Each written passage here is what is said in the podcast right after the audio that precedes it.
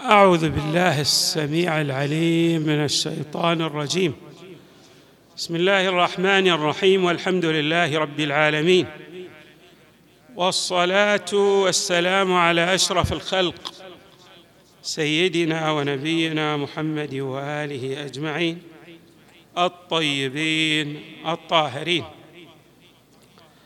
قال الله تبارك وتعالى في القرآن الكريم فاعلم أنه لا إله إلا الله واستغفر لذنبك. صدق الله العلي العظيم. لا زال الكلام موصولا حول الأهمية الفائقة للاستغفار كما ورد في آيات القرآن الكريم وكذلك في الروايات الواردة عن النبي صلى الله عليه وآله والأئمة من أهل البيت عليهم السلام. والاستغفار كما مر علينا هو الدواء الناجع للذنوب إذ لا يخلو الإنسان عن ذنب يقترفه. وحتى لو سلمنا جدلا أنه لم يقترف ذنبا فهو أيضا يحتاج إلى الاستغفار لمن يحيط به من الناس الذين يرتكبون ذنوبا فلا يؤدي الواجب الشرعي تجاههم بمعنى أنه لا يأمر بالمعروف لا ينهى عن المنكر لا يفعل ما ينبغي عليه أن يقوم به من فعل تجاه غيره. فالاستغفار ليس فقط للذنب الصادر عن الإنسان فحسب بل أيضا تجاه التقصير لما يصدر من ذنوب غيره كما أشارت إلى ذلك بعض الروايات. ولعل هذا المعنى من الاستغفار هو استغفار المؤمنين الموقنين. بأهمية الامتثال الصادق لأوامر الشارع المقدس. حظت الروايات الواردة عن النبي صلى الله عليه وآله والأئمة من أهل البيت على أهمية الاستغفار وأكدت على الاستغفار في بعض الأوقات لما له من أهمية كبيرة.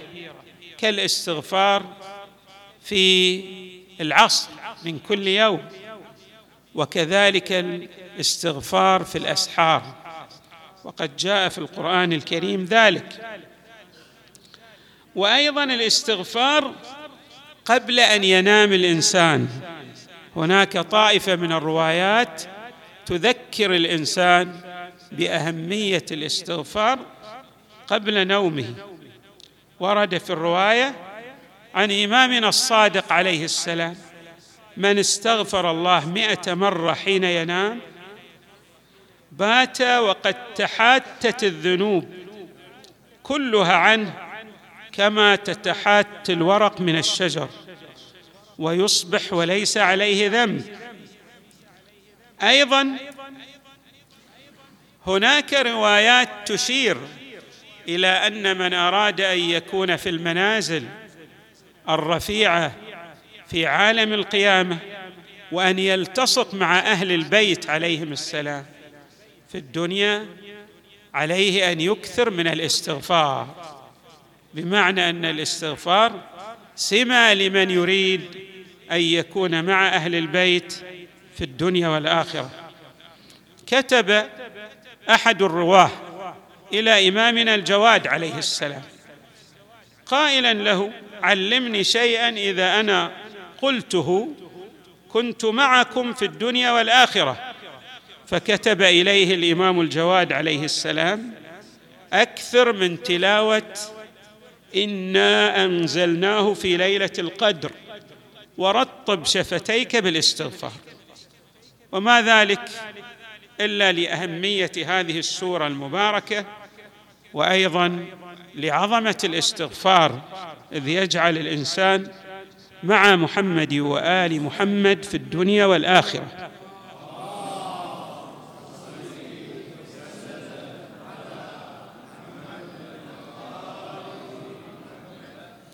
وقد جاء عن المصطفى صلى الله عليه وآله أن الدرجه الرفيعة والمنزله الكبيرة لمن وجد عند حسابه في يوم القيامة تحت كل ذنب أستغفر الله. قال صلى الله عليه وآله طوبى وهي من أعلى المنازل في الجنة. لمن وجد في صحيفة عمله يوم القيامة تحت كل ذنب أستغفر الله. وقال صلى الله عليه وآله أربع من كن فيه كان في نور الله الأعظم من كان عصمة أمره شهادة أن لا إله إلا الله وأني رسول الله صلى الله عليه وآله. ومن إذا أصابته مصيبة قال إنا لله وإنا إليه راجعون. وهناك أهمية أيضا فائقة للاسترجاع. باعتبار أن الإنسان يتعرض إلى قانون اسمه قانون الفقد. لا بد أن يتعرض في مشوار حياته إلى إشكاليات كبيرة يفقد بعض أصدقائه وبعض أقاربه وبعض أمواله أو كل أمواله ويتعرض هو لأمراض متعددة وليس له من جاء عن هذه الحوادث التي تلم به وهي كوارث الدهر إلا بالاسترجاع بمعنى أنه يوقن في حقيقة نفسه أن الملك الحقيقي لله إنا لله وهو يتصرف في ملكه كيفما شاء وإنا إليه راجعون وبالتالي سنرجع إليه. ثم يردف قائلا صلى الله عليه وآله ومن إذا أصابه خير قال الحمد لله. ومن إذا أصاب خطيئة قال أستغفر الله وأتوب إليه. وأيضا أكدت بعض الروايات على الإكثار من الاستغفار. وجاء في روايات متعددة أن الاستغفار لا ينبغي أن يقل بالنسبة للمؤمن عن سبعين مرة. يستغفر الله تعالى سبعين مرة. وعليه أن يكثر أكثر من ذلك. حتى ورد أن الإمام الكاظم عليه السلام كان يستغفر ستة آلاف مرة أو خمسة آلاف مرة في اليوم عندما كان في سجنه. وأيضا كتب كتب أحد الرواه إلى الإمام عليه السلام إلى الإمام الكاظم أو الإمام الصادق عليهما السلام. ما حد الاستغفار الذي وعد عليه نوح؟ والاستغفار الذي ينجي المستغفر من العذاب. فكتب الإمام عليه السلام وهذا جاء النص في تفسير العياشي رحمه الله. الاستغفار الذي لا يعذب أو لا يعذب الله قائله أن يستغفر المرء ألف مرة. وطبعا لا بد أن يظهر ندما وتالما في نفسه كما جاء في الصحيفة السجادية إلهي إن كان الندم على الذنب توبة فإني وعزتك من النادمين وإن كان الاستغفار من الخطيئة حطة فإني لك من المستغفرين لك العتبى حتى ترضى. وقد مر علينا أن النبي صلى الله عليه وآله لا يقوم من مجلس وإن خف ذلك المجلس حتى يستغفر الله تعالى خمسا وعشرين مرة. ويقول إمامنا الصادق عليه السلام التائب من الذنب كمن لا ذنب له. والمقيم على الذنب وهو يستغفر الله كالمستهزئ. إذا حري بمن يدمن الاستغفار أو يكثر الاستغفار أن يقلع عن الذنوب وأن يلتفت إلى إحاطة الحق تبارك وتعالى وهيمنته على نفسه بل على الكون بكل أجزائه. وروي عن إمامنا الصادق عليه السلام إذا أحدث العبد ذنبا جدد له نقمه فيدع الاستغفار فهو الاستدراج. إذن حري بالمؤمن بعض المؤمنين يقول أنا أشوف بعض الناس مع كونه ماذا يقترف الذنوب غير أن الله تعالى يوسع عليه في رزقه ويغدق عليه من العطاء والكرم. هذا هو الاستدراج والإملاء والإنساء كما ورد في آيات القرآن الكريم. بمعنى أن الله ينسيه نفسه. ينسى الله الله ينسيه نفسه. فأنساهم أنفسهم. والاستدراج سنستدرجهم. والإملاء وأملي لهم. إن كيدي متين محكم. الله تبارك وتعالى يملئ للعبد فلا يفرحن العبد إذا اقترف بعض الذنوب أو قام ببعض المعاصي ورأى أن النعم تحيط به من كل جانب. فذلك هو الاستدراج والإملاء كما جاء في الروايات. وقد ورد أن المؤمن عليه أن يلتفت إلى مسألة جد هامة ألا وهي أن الله تبارك وتعالى من سعة رحمته وحبه لعباده. إذا أذنب هذا المؤمن ذنبا يؤجل يؤجل. مثلا أذنب ليلا الله يرجئ الأثر الوضعي الذي يتعلق بالذنب فضلا عن التوبة يرجعه يرجعه من غدو يومه يعني من صباح ذلك اليوم الذي اقترف فيه الذنب في ليله إلى الليلة الأخرى. انظروا إلى هذا الكرم الالهي فإذا استغفر في هذه البرهة الزمنية غفر الله له ما ألم به من ذنب وتاب عليه. إنه هو التواب الرحيم. ومر علينا المعنى الدقيق لقوله تعالى فاعلم أنه لا إله إلا الله واستغفر لذنبك وقد جاء عن النبي صلى عن النبي صلى الله عليه وآله أفضل العلم لا إله إلا الله وأفضل الدعاء الاستغفار ثم تلا صلى الله عليه وآله فاعلم أنه لا إله إلا الله واستغفر لذنبك كما أن للاستغفار جاء في الروايات هذه الآثار. من هذه الآثار أن من أكثر الاستغفار جعل الله له من كل هم فرجا ومن كل ضيق مخرجا ورزقه من حيث لا يحتسب. أيضا استغفروا ربكم إنه كان غفارا يرسل السماء عليكم مدرارا ويمددكم بأموال وبنين المال والبنين لمن قل ماله أو قل ولده. الاستغفار كما جاء في الروايات يزيد في ذريته ويعطيها الله تبارك وتعالى السعة في رزقه.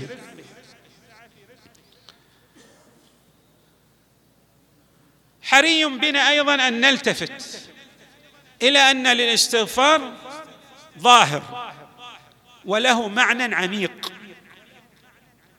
فسره إمامنا أمير المؤمنين. ما هو هذا المعنى العميق؟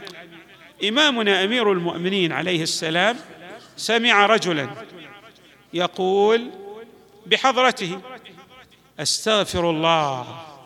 ويبدو أن الإمام رأى أن هذا الشخص لم يلتفت إلى المعنى الدقيق من الاستغفار. فقال له ثكلتك أمك. أتدري ما الاستغفار؟ إن الاستغفار درجة العليين. يعني الملائكة لهم درجة. من أعظم ملائكة الله الذين هم في درجة العليين. هذا عندما المؤمن يصل إلى هذه الدرجة يصل إليها بإدراك المعنى الدقيق للاستغفار. ثم قال عليه السلام هو اسم واقع على ستة معان أولها الندم على ما مضى من الذنب. الإنسان المستغفر الذي يريد أن يصل إلى هذه الدرجة درجة العليين هو أن يستغفر نادما متالما في كنه نفسه. ثم قال والثاني العزم على ترك العودة إلى ذلك الذنب الذي اقترفه ابدا. يعني عنده نية صادقة أن لا يعود إلى اقتراف ذلك الذنب. والثالث أن يؤدي إلى المخلوقين حقوقهم حتى يلقى الله املسا ليس عليه تبعه مجرد من الذنوب. هذا المعنى الثالث. والرابع أن يعمد إلى كل فريضة عليه ضيعها فيؤدي حقها بمعنى أنه يؤدي تلك الفرائض التي قصر في تأديتها. والخامس أن يعمد أيضا إلى اللحم إلى اللحم الذي نبت على السحت يعني بالحرام. مثل بعض الناس يأكل أموال الناس بالباطل. عليه ماذا؟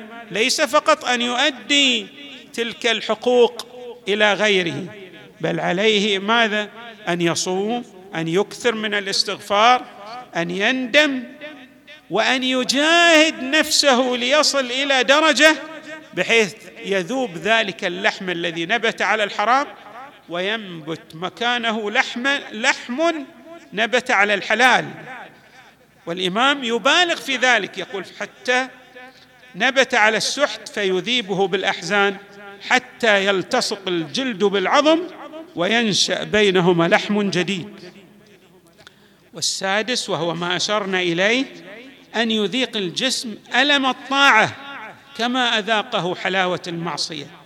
فعند ذلك إذا قال أستغفر الله كان لاستغفاره المعنى الدقيق الذي يوصله إلى درجة العليين. وورد عن المصطفى صلى الله عليه وآله قال وجدت وجد وجدت الحسن نورا في القلب وزينا في الوجه وقوة في العمل ووجدت الخطيئة سوادا في القلب ووهنا في العمل وشينا في الوجه. انظروا إلى هذه الآثار التي يفصح عنها المصطفى صلى الله عليه وآله للعمل الصالح والعكس من ذلك العمل الطالح وهو الذنب الذي يقترفه الإنسان إذ أنه سواد في القلب ووهنا في العمل وشينا في الوجه بمعنى يسوءه من حيث لا يشعر ولا يدرك ذلك إلا الملائكة الذين يكتبون أعماله. نسأل الله تعالى أن يجعلنا من التائبين المستغفرين الذين يحظون بالوصول إلى تلك الدرجة وهي درجة العليين. والحمد لله رب العالمين. وصلى الله وسلم وزاد وبارك على سيدنا ونبينا محمد وآله أجمعين الطيبين الطاهرين.